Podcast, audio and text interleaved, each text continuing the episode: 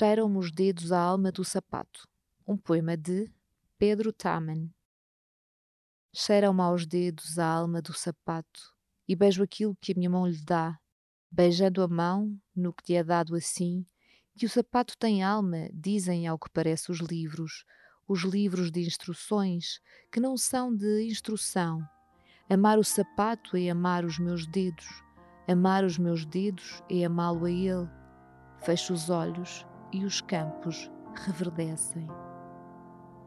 Pedro Tamen, em Retábulo das Matérias, mil novecentos e cinquenta e seis a dois mil e treze, uma edição da Imprensa Nacional.